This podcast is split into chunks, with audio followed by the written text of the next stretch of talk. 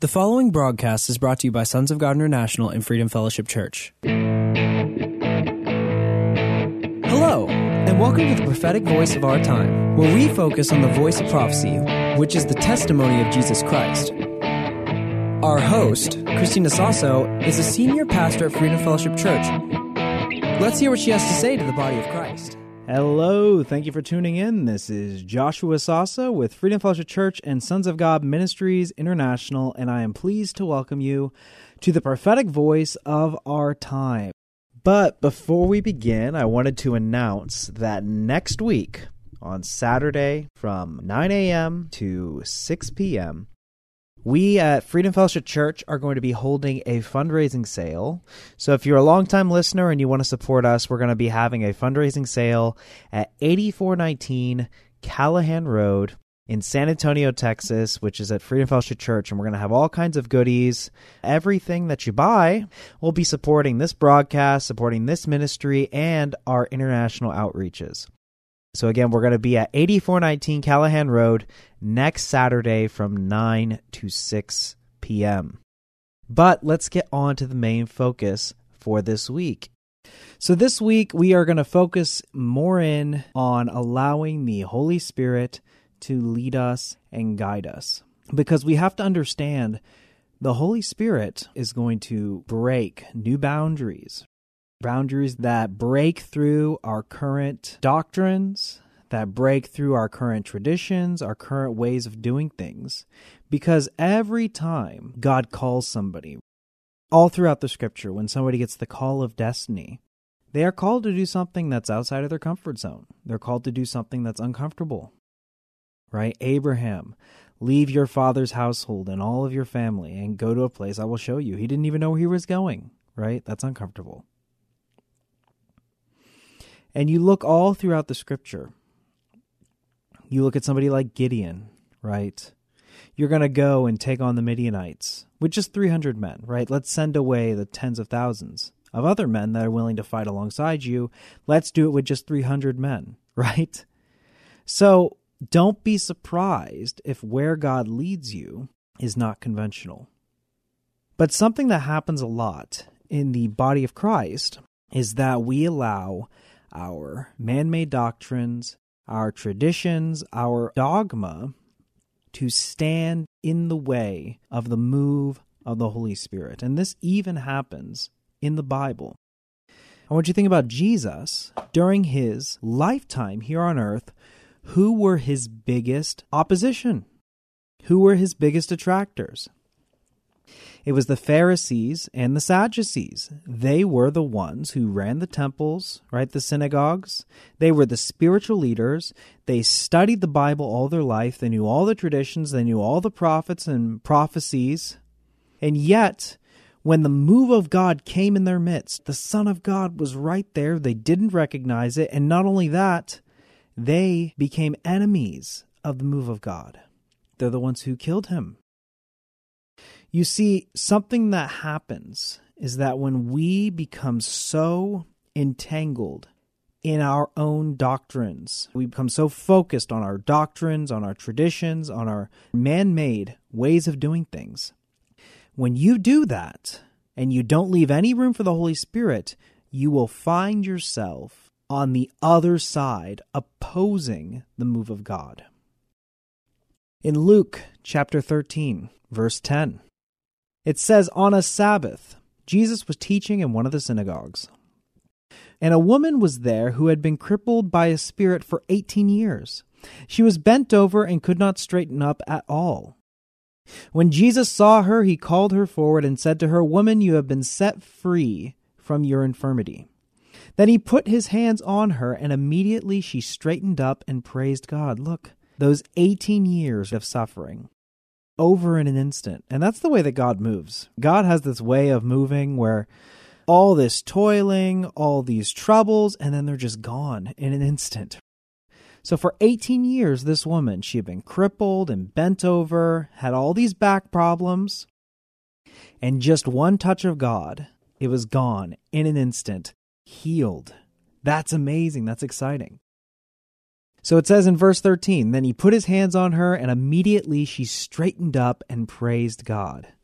Verse 14, indignant. Because Jesus had healed on the Sabbath, the synagogue leaders said to the people, There are six days for work, so come and be healed on those days, not on the Sabbath. Imagine being indignant and stuck up and angry because this woman got healed on the Sabbath, right? So this synagogue leader didn't even care about the miracle that had happened right in front of him. He didn't care that she had just received this supernatural manifestation and deliverance. The only thing that he cared about is, oh, you guys aren't keeping with the traditions that we hold to. That's the only thing he cared about. And this happens a lot, where the move of God will start to come in and people, they try to impose, they try to put it in a box and make sure this only happens on these days. Make sure that we do this system. Make sure do we do things in this order. Because understand, people that love God, when they see miracles like this happen, they get excited. Because they love God's presence and they love to see people touched by God's hand. So somebody who loves God and they see this woman get healed, they wouldn't get caught up in, oh, we're not adhering to the ceremonies, we're not adhering to the traditions, we're not adhering to our doctrines, right? They would get excited because somebody's life got transformed by the goodness of God and by his miraculous power. But that's not true for this synagogue leader that came in and said, Well, you should have done it on one of the other days, not on the Sabbath. So in verse 15, it says, Jesus answered him, You hypocrites. Doesn't each of you on the Sabbath untie your ox or donkey from the stall and lead it out to give it water? Then should not this woman, a daughter of Abraham, whom Satan has kept bound for 18 long years, be set free on the Sabbath day from what bound her? When he said this, all his opponents were humiliated, but the people were delighted with all the wonderful things he was doing. So, those people who focus more on their doctrines as opposed to the move of God, here we see they're in opposition to God's move, not even caring about the people whose lives are transformed by God's move. And there's a reason for this. The scripture shows us how the Pharisees they became afraid of Jesus and they were concerned about it because he threatened the system with which they operated in. Pharisees and the Sadducees they operated under an exclusive system. They were part of a special class. Only a small portion of them would get to go and study to be a teacher of the law and then become a Pharisee and then become a Sadducee, okay? They were a special class of people. And understand, for a lot of these man made systems and man made doctrines, there's these hierarchies that we put in place that we like to keep in place because it lets us be part of a special class. But these systems they limit the move of God and they limit God's people. Oh, you can only ascend to this place after you've devoted yourself to God for 10 or 15 years or done this or done that. But we know God, He's used, even in the scriptures, all manner of people that were unqualified by man's standards. So why do we want to apply these man made standards in the church? Why would we want to do that? It's limiting God's people and it's limiting God's move. And anything that does that is not from God. There might be good intentions, but you have to allow the Holy Spirit to lead you and guide you. And that's why God, He's been doing a lot of shaking in the church because He has to put the church in proper order to get us out of this structure that we try to impose on God's people and get us to where we're being led by the Holy Spirit. Now, before Jesus started his ministry, John the Baptist gave a warning to the Pharisees. It says in Matthew chapter 3, starting with verse 1. In those days, John the Baptist came preaching in the wilderness of Judea and saying, Repent, for the kingdom of heaven has come near. This is he who was spoken of through the prophet Isaiah. A voice of one calling in the wilderness, Prepare ye the way for the Lord, make straight paths for him. John's clothes were made of camel's hair, and he had a leather belt around his waist. His food was locusts and wild honey. Ooh, that sounds yummy. People went out from Jerusalem and all Judea and the whole region of Jordan, confessing their sins, and they were baptized by him in the Jordan River. When he saw many of the Pharisees and Sadducees coming to where he was baptizing, he said to them, You brood of vipers, who warned you to flee from the coming wrath? Produce fruit in keeping with repentance. And do not think you can say to yourself, We have Abraham as our father. I tell you that all of these stones, I tell you that out of these stones, God can raise up children for Abraham. Okay, so what is he telling these Pharisees right now? They like their special privilege, right? They think things are entitled to them. We are descendants of Abraham. We're children of Abraham. But he's saying, look, that's not going to protect you. That's not going to keep you safe. You need to repent now. That's what he was telling them. Why? In the next verse, the axe is already at the root of the trees, and every tree that does not produce good fruit will be cut down and thrown into the fire. And the thing is, is that Jesus, he says something similar to the Pharisees later on, once he started his ministry. He tells them, the kingdom of heaven will be taken away from you and it will be taken to people who will produce its fruit. And there is parable after parable that Jesus tells about how the kingdom of heaven works. The parable of the talents. God gives us something and he expects us to produce with it. The parable of the wheat and the tares. All of the tares, those weeds are going to get pulled up and thrown into the fire, but the good wheat is going to be bundled up and part of the harvest in the body of Christ, the reason why there has been shaking and stirring is because God is taking away the kingdom from those that have been unfruitful. And this includes spiritual leaders, people that have been limiting his move and limiting God's people. It's going to be taken from them and given to a people that will produce good fruit. So, John the Baptist, he warned the Pharisees of this. He said, Start repenting now, produce fruit that is in keeping with repentance because you being sons and daughters of Abraham is not going to save you. That's why he said, and I tell you, God can even make children of Abraham, descendants of Abraham, out of these stones. And we know that through Jesus Christ, he turned all the Gentiles into potential descendants of Abraham. So that word came true, where God was able to produce more children of Abraham because the old covenant was done away with and now we're under the new covenant. Verse 11 I baptize you with water for repentance, but after me comes one who is more powerful than I, whose sandals I am not worthy to carry. He will baptize you with the Holy Spirit and fire.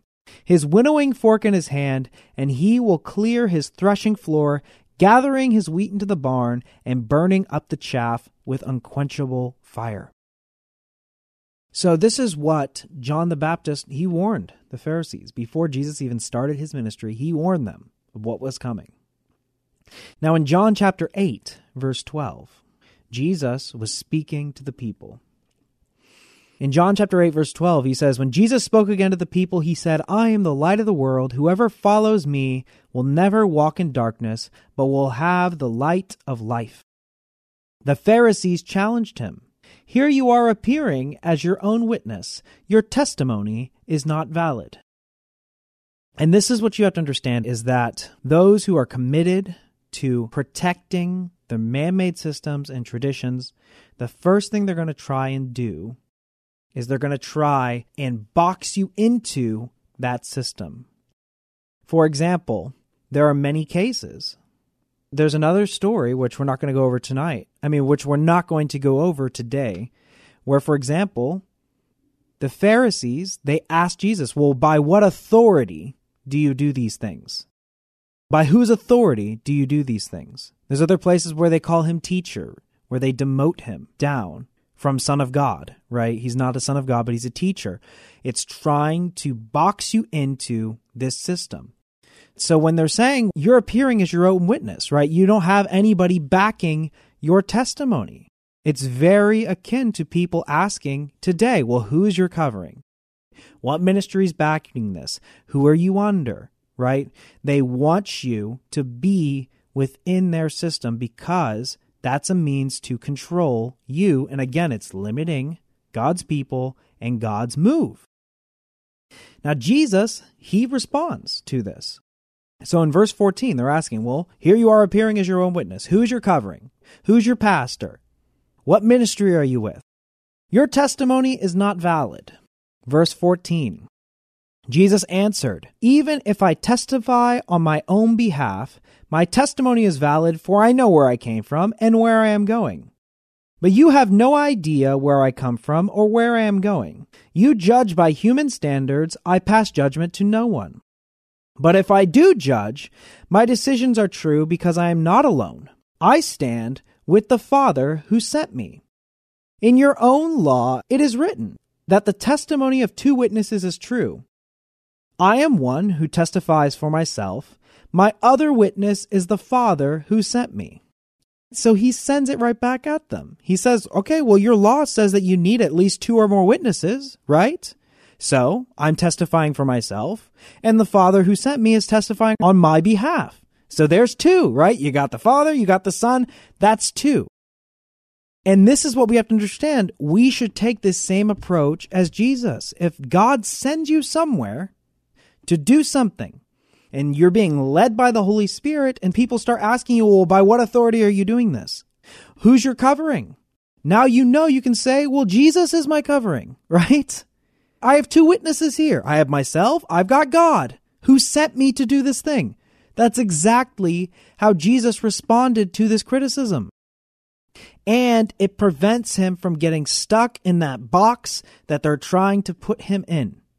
Because this is what we have to understand God all throughout the scriptures called unqualified people by man's standard. All throughout the scriptures, he called unqualified people. Why did they do it? Because God sent them. And God sending you to do something is more than enough. And that is all the authority that you need. So, I am the one who testifies for myself. My other witness is the Father who sent me. You need two? There's two right there. Verse 19, they asked him, Where is your father? And now you know they're thinking of Joseph the carpenter. They're not thinking of the Father God. Jesus replies, You do not know me or my Father. If you knew me, you would know my Father also. This is important. The Pharisees and the Sadducees did not know the Father God. They didn't recognize the move of God when it was happening in front of them. They didn't recognize the Son of God standing right in front of them despite every single prophecy that had been spoken of, that they had been studying since they were young. They still could not recognize the move of God. And this is what you have to understand. Once you become so fixated on your dogma, on your doctrines, and your traditions, you will not recognize the Father God. You will not recognize the move of God, even if it's happening right in front of your face. And that's a scary thought. That's why in the parable, the ten virgins, when those people, when they came banging on the door for the wedding supper of the bridegroom, and they said, Did we not prophesy in your name? Did we not heal the sick in your name? That means that these are people. They were teachers, they were preachers, they were apostles. They were doing things they thought according to God's will. And what was the response that they got? Truly, I tell you, I never knew you. But these people, they were spiritual leaders. And that's what we have to understand, okay? So we have to allow the Holy Spirit to move in our midst to shake things up. Because the Holy Spirit, once He moves, He is going to force you to question some of the doctrines, some of the assumptions that you've had for a long time. That's what happened to Peter when he got that vision on the rooftop where God was showing him all these unclean animals, things that he was forbidden from eating in the law. And now suddenly God was saying, Rise, Peter, slay and eat, right? He was telling him these things. Peter had been upholding the Jewish traditions all his life. He had never eaten pork. He had never eaten an unclean animal. And here God was instructing him to break that tradition that they had been holding for generations. The Holy Spirit and the move of God is going to force you to question your doctrines, and you're going to have to make the decision Am I going to let the Holy Spirit guide me? Am I going to submit to it?